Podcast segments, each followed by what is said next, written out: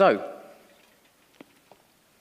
you'll remember last week we sort of did a whistle stop tour of the first 11 chapters of Hebrews, um, which of course is an impossible thing to do. But as we went through, we drew out certain, um, certain lessons which are helpful for us as a church today. Because you'll remember that um, I said the, the writer of the Hebrews was writing to a group of people who were disillusioned, a group of people who were looking at their faith and saying, Really? Is this, are we actually right? Is there a point? Is, is Jesus actually worth dedicating our lives to?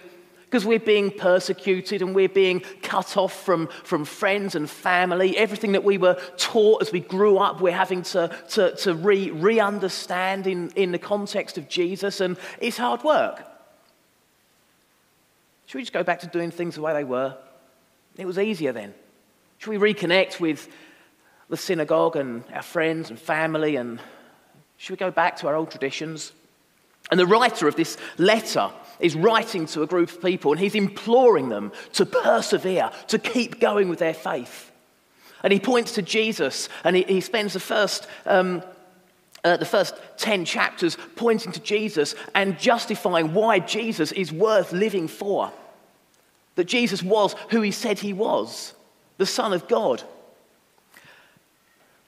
And then we get to chapter 11. And the author starts talking about faith. And he uses example after example of times when, when faith has been tested. He talks about Abel, he talks about Noah, he talks about Abraham, he talks about Sarah, he talks about Isaac and Jacob. And then he goes into talking about, about the Israelites passing through the Red Sea, reminding what God's done, that God was faithful, reminding them of the, the fall of the walls of Jericho, and saying, Don't forget these things. Now, to you and I, these are stories that we read about in Scripture.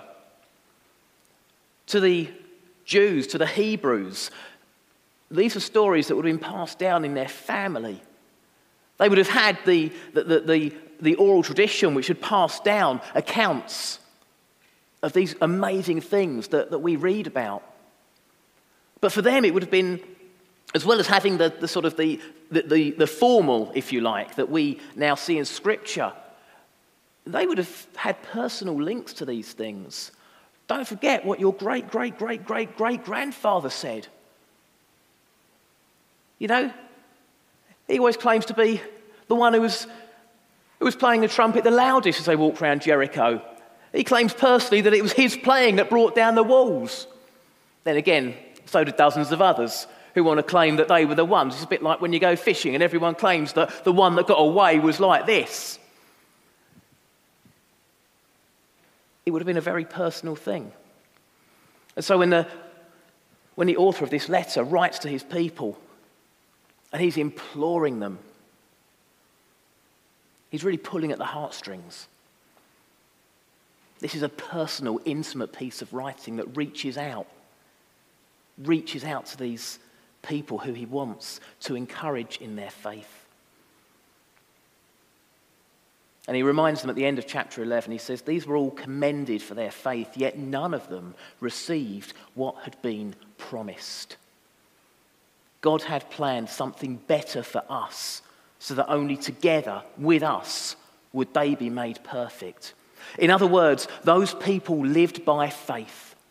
They were looking forward and forward and forward. They were looking forward to the promised Messiah that God had, send, had said, One day I will send. And they were expecting a warrior, they were expecting a, a heroic figure.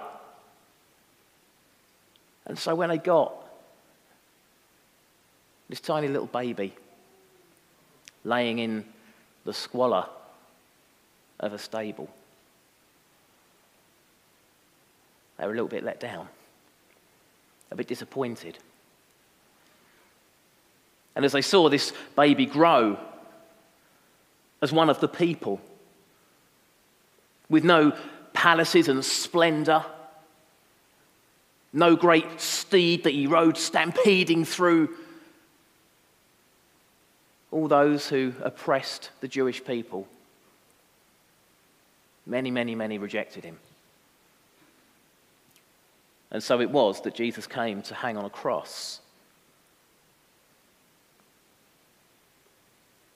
And of course, three days later, Jesus walked out of that tomb and appeared to many hundreds of people.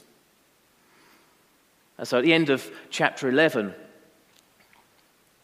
the author of the letter to the Hebrews says, Look, all these great stories, all these amazing people, these heroes of the faith that we look back to, they did all that, but they never, they never saw what God had promised He was going to send. They did it all by faith. But you, you have seen Jesus. We now have Jesus, the author and perfecter of our faith.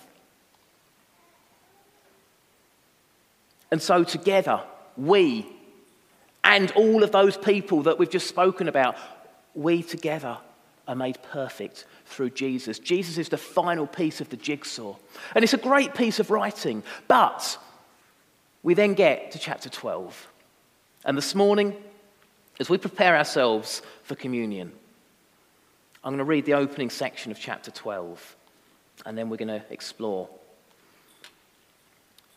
what we can learn from this for our context today. So, from the beginning of Hebrews chapter 12, we read Therefore, since we are surrounded by such a great cloud of witnesses, let us throw off everything that hinders and the sin that so easily entangles, and let us run with perseverance the race marked out for us. Let us fix our eyes on Jesus, the author and perfecter of our faith, who, for the joy set before him, endured the cross, scorning its shame, and sat down at the right hand of the throne of God. Consider him who endured such opposition from sinful men, so that you will not grow weary and lose heart. In your struggle against sin, you have not yet resisted to the point of shedding your blood. And you have not and you have forgotten that word of encouragement that addresses you as sons. My son, do not make light of the Lord's discipline, and do not lose heart when he rebukes you, because the Lord disciplines those he loves, and he punishes everyone he accepts as a son. Endure hardship as discipline. God is treating you as sons. For what son is not disciplined by his father? If you're not disciplined, and everyone undergoes discipline, then you are illegitimate children and not true sons. Moreover, we have all respected, we have all had human fathers who disciplined us, and we respected them for it. How much more should we submit to the Father of our spirits and live? Our fathers disciplined us for a little while as they thought best, but God disciplines us for our good, that we may share in His holiness. No discipline seems pleasant at that time, but painful. Later on, however, it produces a harvest of righteousness and peace for those who have been trained by it. So we see here there's a shift in the letter. Everything so far has been talking about, uh, has been encouraging the readership not to give up, to keep going and going and going. And the author obviously feels like he's, he's, he's got his point across. He's got there. Because at the beginning of chapter 12, therefore, so, so having read all that, this is how you've got to respond. This is what you've got to expect. We're surrounded by such a great cloud of witnesses. We've got such a massive body of evidence in, in the scriptures of the Old Testament for what God has done. We see time and time again that God has been faithful to his people.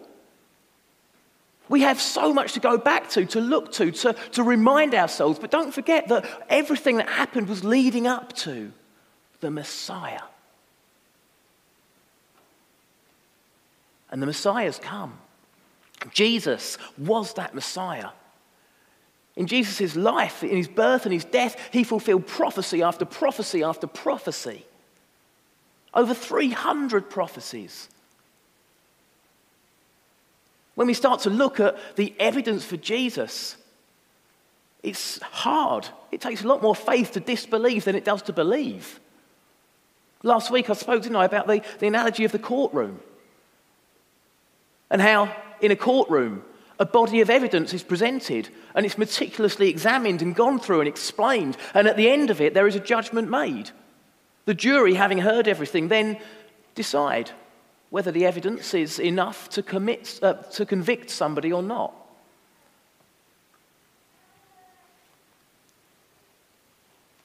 The author of the Hebrews says we're surrounded by such a great cloud of witnesses. We're surrounded by such a, a convincing body of evidence that let's not waver in our faith. Let's not wobble. Let's put aside those doubts that maybe we've allowed to creep in. Let us throw off everything that hinders us and the sin that so easily entangles us. And let us run with race, let us run with perseverance the race marked out for us. Note there that we're told to run with perseverance.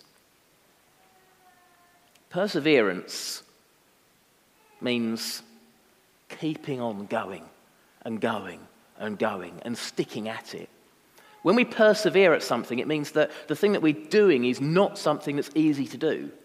This race that is spoken about is not a one mile fun run that you can jog around dressed as a ballerina or something. That doesn't necessarily take perseverance. I know there'll be some people sitting there who think one mile, come off it.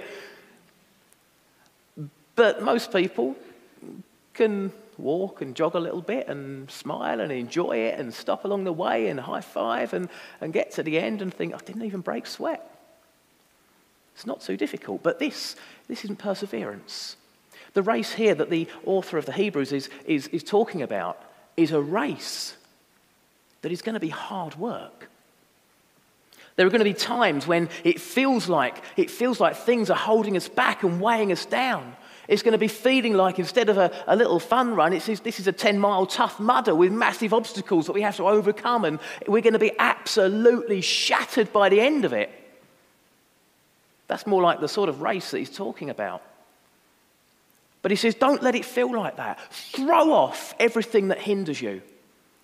I don't know if any of you are, are, runners, but when you go out for a run sometimes and it's a little bit chilly outside, the temptation is to put on pretty much everything you own, every item of clothing, because you open that back door and, and your body is telling you, warm up, put some clothes on. It's freezing out there.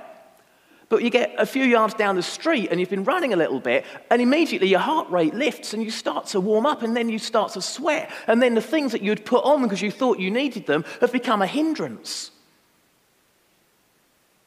And you have to go turn around, go back down the street, start taking layers off, chuck them on the doorstep, and then go for a run dressed more appropriately for what you're doing. Throw off everything that hinders you. And the sin that so easily entangles. We're all sinners. We know that. If you're not a sinner, you don't need Jesus. There's no one in this world that can claim they've never ever done anything wrong. They've never ever failed to, to honor God in their lives. Anyone who claims to be is themselves a liar, and therefore, by definition, a sinner. But sin entangles us if we let it. If we don't come before God and confess our sin and say, Lord, I've, I've failed you, please forgive me. If we don't do that, if we see confession as something unnecessary or something a bit out of date, then our sin builds up around us. It entangles us and ensnares us. And again, it prevents us from running the race marked out for us. How do we stop that? How do we prevent that from happening? We fix our eyes on Jesus, the author and protector of our faith the perfecter of our faith, who for the joy set before him endured the cross. You see, this is the thing Jesus was sent into this earth, he was born into that poverty stricken state. So that when we look at Jesus, when we look at his life, we can see that he's endured, he's suffered, We're told that he was tempted in every way. There is nothing that we go through in life that Jesus can't identify with.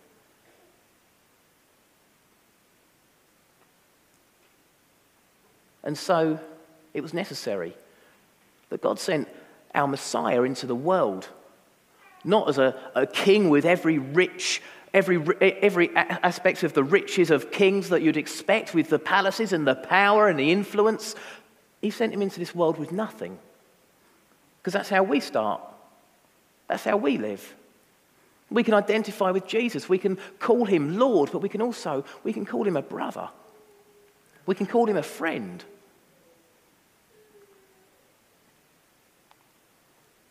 He endured the cross, scorning its shame, and sat down at the right hand of the throne of God. And he waits there for us.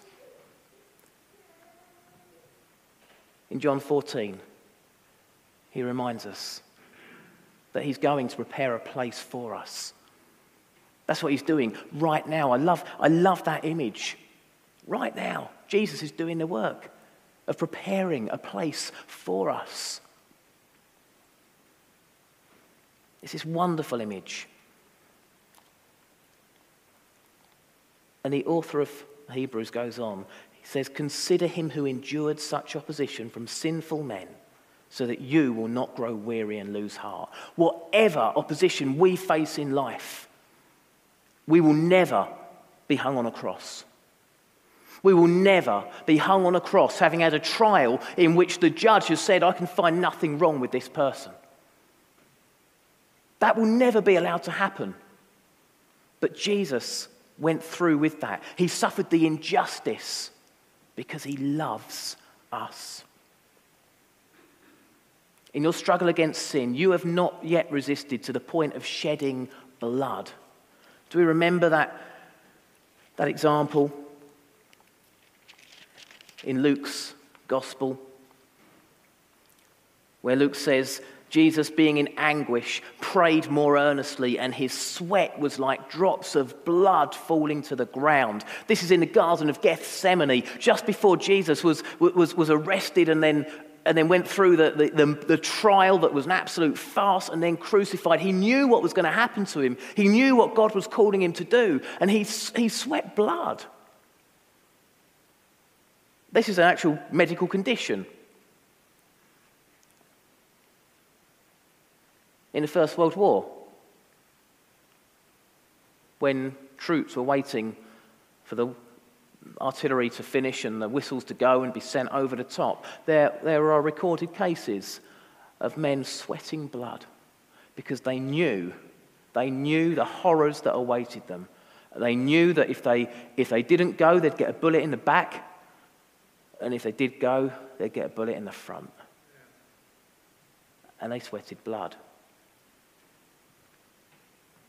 Jesus, he was fully God, but he was also fully man. And in this image, we see the fear of the suffering that was set before him.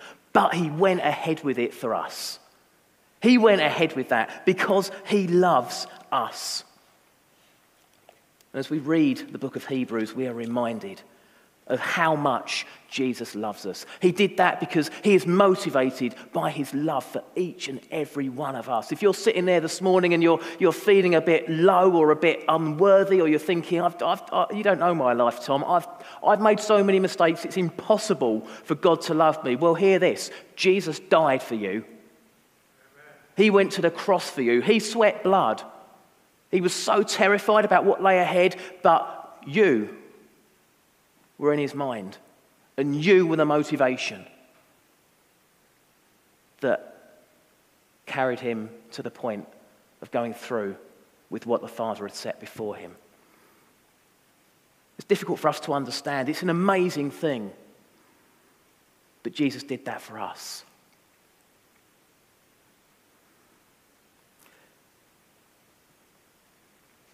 This passage goes on. You've forgotten the word of encouragement that addresses you. Do you remember that last week? It's important to remember this. There's no such thing as the gift of discouragement. God encourages us in our faith. He wants us to be lifted And here again in Scripture, we read, don't forget these words of encouragement. And there's a quote from, from Proverbs 3 Do not make light of the Lord's discipline. Do not lose heart when he rebukes you, because the Lord disciplines those he loves and punishes everyone he accepts as a son or a daughter. When we, when we look at Proverbs 3, just before that quote, which we read in Hebrews, there's a very familiar, very familiar passage that says, Trust in the Lord with all your heart and lean not on your own understanding. In all your ways, acknowledge him, and he will make your path straight. In other words, we're not going to understand everything God does. There are going to be so many times when we look at the world and we think, I just don't understand what's going on around us. I don't understand why there is, there is this complete lack of integrity in our leaders, why there is the threat of, of a potentially severe war in Europe. I don't understand why, why there, is, there are effectively labor camps in North Korea. I don't understand why, why in Somalia and Syria we have these horrendous situations that have caused so many hundreds of thousands of people to flee their homes. I don't understand why children suffer and die. I don't understand why, why good people endure these awful things. And I look at the world and I can't, I can't marry that up to a God of love. We were never meant to. We were never meant to. Trust in the Lord with all your heart and lean not on your own understanding. You see, faith, faith requires us to believe in something that we can't absolute, absolutely prove. On the Alpha course, we often use, use the, the analogy of a, of a chasm and you think, right, okay, at the start of the Alpha course, you're standing there and God's standing there, and you're saying, there's this massive empty gap. If I try and leap across it, I'm not going to get there. You tell me to take a leap of faith, but physically, I cannot do it. And so we encourage people to look at all the different types of evidence that exists, to, to, to weigh it all up. And eventually, over time, you see them you see that gap getting smaller and smaller and smaller and smaller until eventually you're not asking them to take a running jump and to leap out into a nothingness. You're asking them just to step across a small gap. And there they meet with God. But, but, that gap will never disappear. There will always be a point where we say, well, look, uh, the evidence has brought me from all the way over there to all the way here. But there is, there's still that gap. Because God wants us to believe, He wants us to have faith. Faith bridges that gap. Faith bridges that gap.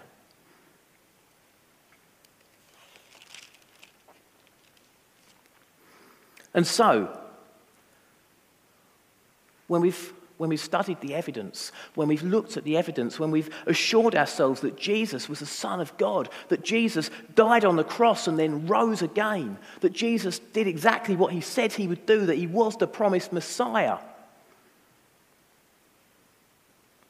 then we are ready to endure hardship as discipline. We don't like to think of God as disciplining us, do we? We like to think of God as being all cuddly and soft and maybe this sort of a podgy grandfather figure that gathers us in his arms and says, Don't worry, it'll be all right, and tussles the hair and sends us on our way.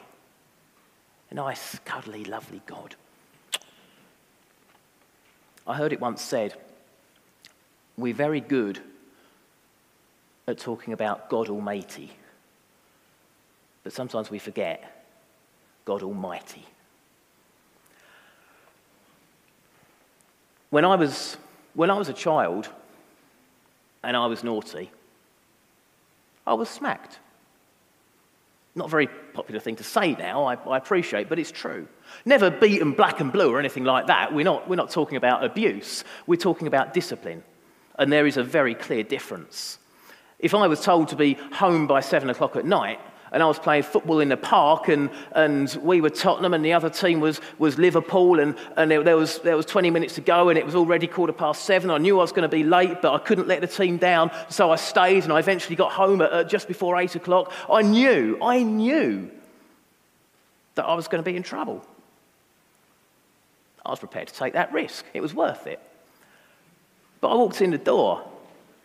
I walked in the door and I knew that I was going to be shouted at. I knew that I was going to be made to go to bed early. And I knew that chances are I'd get a smack on the bum. It, was not, it wasn't a hard smack, but it was, it, was, it was enough. It was a smack on the bum. It wasn't because I wasn't loved. Quite the opposite. It was because my parents loved me.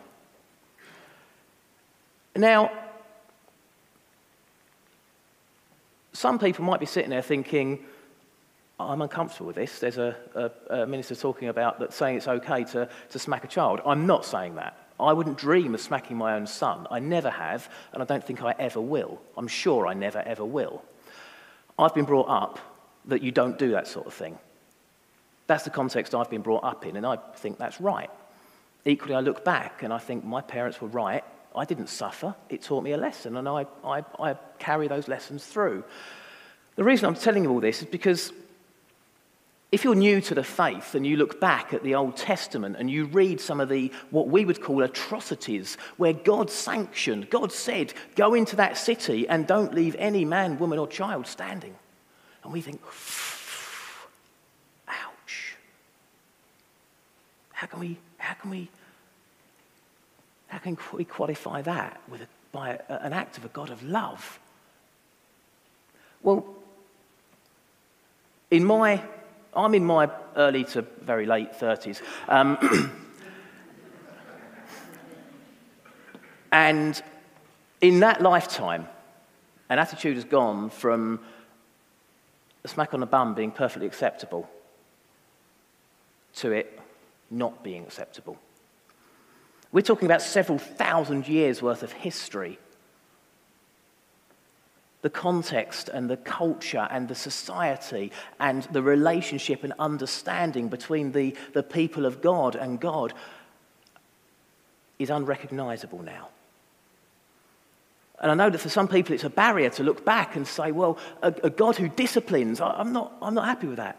I'm happy with the God of love. I just want the love. I don't want the discipline. But the author of the letter to the Hebrews makes it absolutely clear that God doesn't discipline us because he doesn't like us. It's not because he wants to beat us and hurt us and harm us. God disciplines us because he knows what's best for us. And so often we, we, we do the wrong thing, we get it wrong, and we disobey him, and he brings us back into line.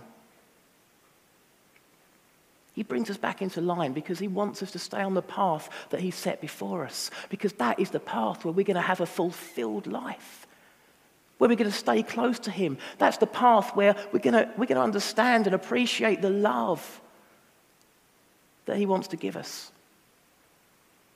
That's the life where we're not going to damage and hurt other people, but instead we're going to nourish and nurture them.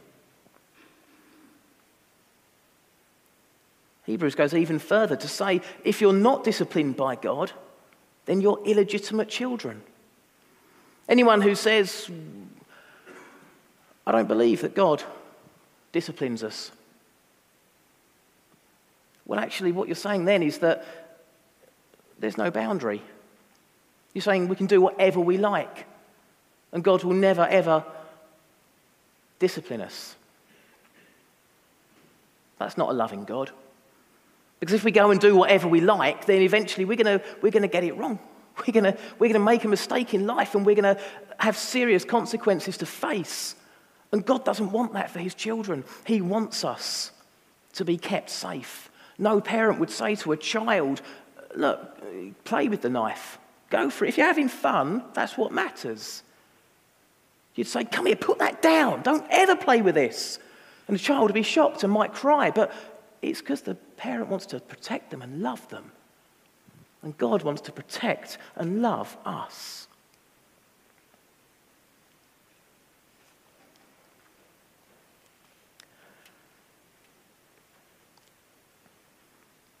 God is a God who is living and active amongst us. He loves us so much that he sent his son into the world to lay down his life for us. When we read Hebrews, we come away with no doubt at all that there will be times when we face hardships. But just as we begin to prepare ourselves for communion now, I just want to remind us of the opening of the book of James, where James writes, Consider it pure joy whenever you face trials of many kinds, because you know that the testing of your faith develops perseverance. Perseverance must finish its work so that you may be mature and complete, not lacking anything. So, James is in line here with, with the author of the letter to the Hebrews in saying, in saying that uh, persevere through hardship because God uses those times to build us, to shape us, to encourage us, and bring us to a point where we can look back and say, wow, I never thought I was going to get through that, but, but here I am. And God uses us as well to, to, to reach out to those around us and say, I know what you're going through. And you won't think you can do this right now, but, but believe me, you can. It's hard, but James says, consider it pure joy.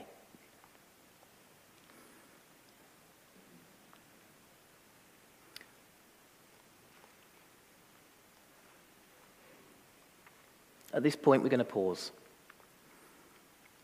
We're going to pray. We're going to worship and then we're going to consider bringing ourselves before the communion table and sharing together as a fellowship. Father God, I thank you that you are a God who loves his children. You are a father to us. I thank you that you know each and every one of us intimately. I thank you that you never abandon us. You never give up on us. You never leave or forsake us. But instead, through all of our life experiences, you walk alongside us. I thank you that everything that we experience in life, you sent your Son into the world to experience the same. And so when we look to Jesus, we see someone who, who can empathize with us, who can reach out to us, who can encourage us, who can carry us at times, who can share all of the highs and the lows that we experience in life and never, ever leave us. Father, thank you for your Son and thank you for your word. Thank you that we can, we can look back at this bank of evidence and that we can be absolutely certain that our faith is well placed. And Father, thank you as well for the communion that we are about to share together. And as we worship you now, Lord, I pray that you will help us to, to bring to you our faults, our past, and lay all the things that we know we need to confess to you. Just lay them at your feet. We are your children, and we love our Father. In Jesus' name, amen.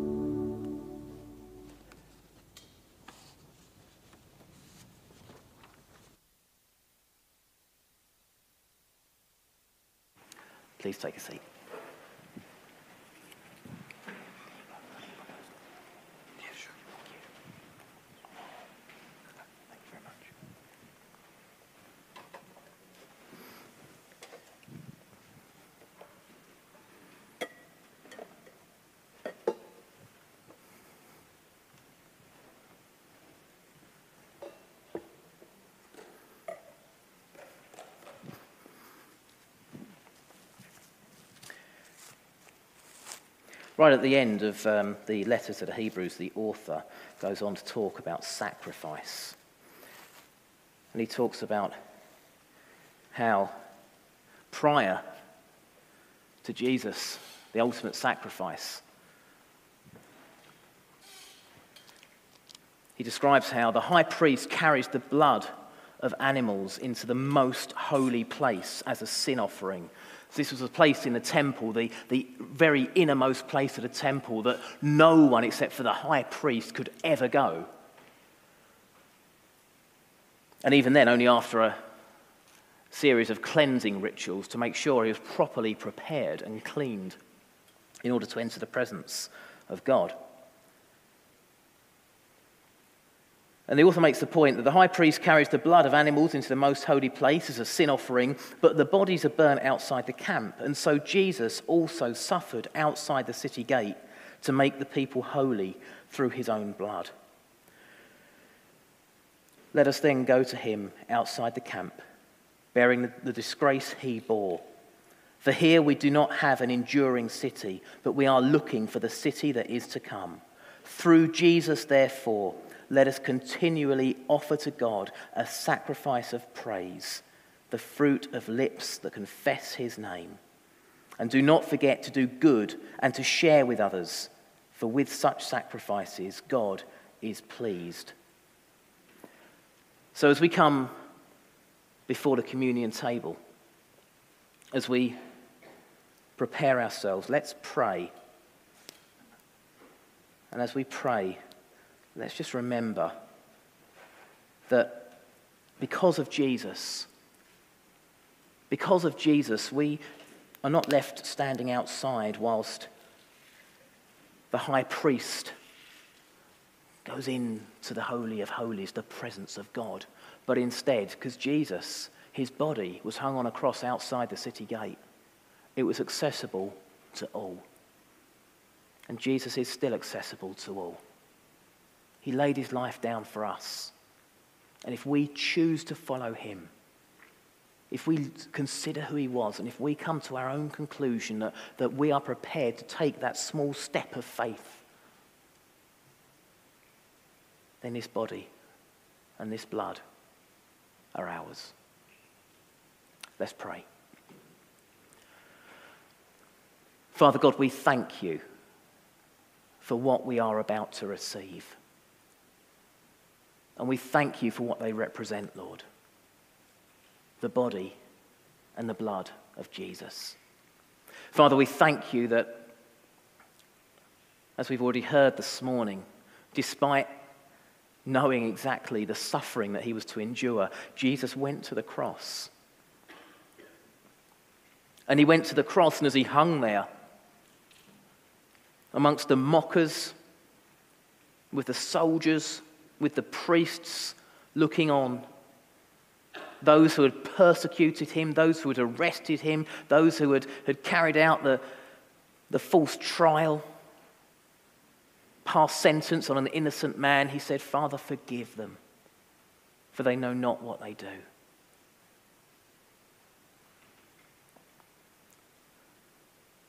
Father, we come to you this morning and we acknowledge that we are, we are fallen people. And we say, Father, forgive us. And we give thanks that by your grace and by the power of your love for us, we are forgiven. Lord, we thank you for Jesus. We thank you for this communion. We thank you for this church. And we thank you for your presence with us this morning. In Jesus' name, Amen.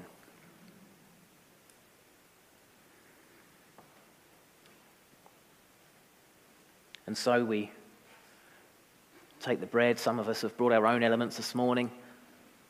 Others have taken one of the pods as we came in today. But we remember that night in Jerusalem as they prepared to share together the Passover feast, Jesus and his companions, his disciples, had a meal together. And Jesus took the bread and he broke it, saying, This is my body given for you. That was not just a gift to those few gathered in that room, it's a gift to all of us. So let's eat together.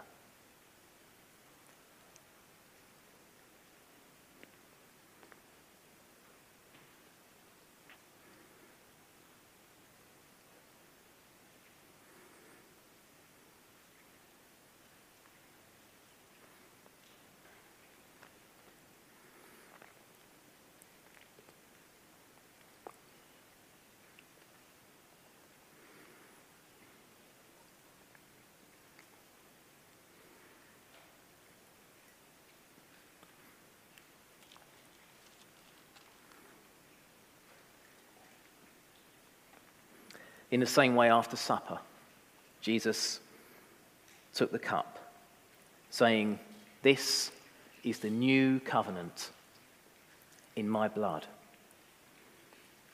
Whenever you drink it, drink it in remembrance of me. For whenever you eat this bread and drink this cup, you proclaim the Lord's death until he comes. And he will come again because Jesus does not break his promises. So let's drink and be thankful.